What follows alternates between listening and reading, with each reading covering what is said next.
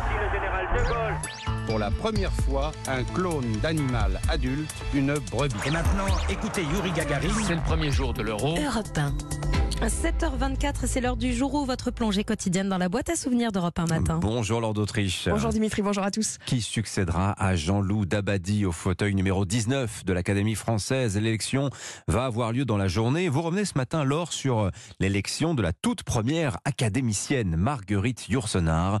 Le six mars mille neuf cent quatre-vingt, elle devient la première femme à accéder à la coupole du Quai Conti. Oui, et elle est loin alors de faire l'unanimité. Madame Yourcenar, vingt voix. Monsieur Dorst, douze voix.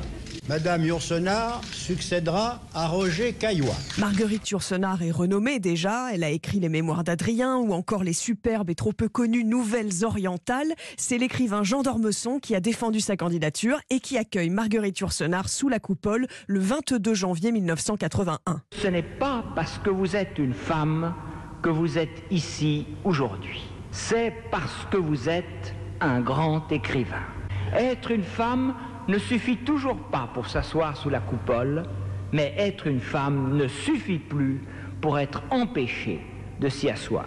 Et dans son discours, Marguerite Yourcenar explique que la littérature est devenue une profession pour quelques femmes seulement au dix-neuvième siècle. Et c'est pourquoi, même si elle est la première femme seulement à entrer, elle refuse de dire que les membres de l'Académie française sont misogynes. On ne peut donc prétendre que dans cette société française, l'Académie ait été misogyne.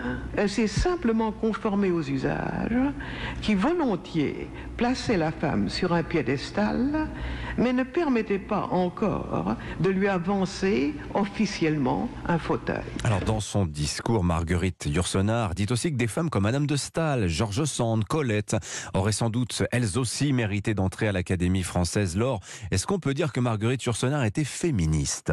Alors elle répondait non quand des journalistes lui posaient la question. C'est aussi ce que pense le journaliste littéraire Bernard Pivot en mille neuf cent quatre-vingt-un. Elle réfléchit beaucoup sur la condition des femmes, sur le langage des femmes, mais on ne peut pas dire dire qu'elle participe au mouvement féministe et, et bien au contraire, on peut même dire qu'elle s'en méfie euh, en vérité parce qu'elle rejette euh, tous les mouvements qui lui paraissent un peu trop nerveux. Marguerite Yourcenar ne se rendra pas très souvent aux réunions hebdomadaires des académiciens. Elle aime sa solitude, lire les poètes grecs, les romanciers suédois, voyager. Elle ne cherche pas la lumière. Aujourd'hui, six femmes seulement sur trente-cinq membres font partie de l'Académie française. Merci beaucoup Laure d'Autriche pour ce bain de mémoire grâce aux archives sonores d'Europe.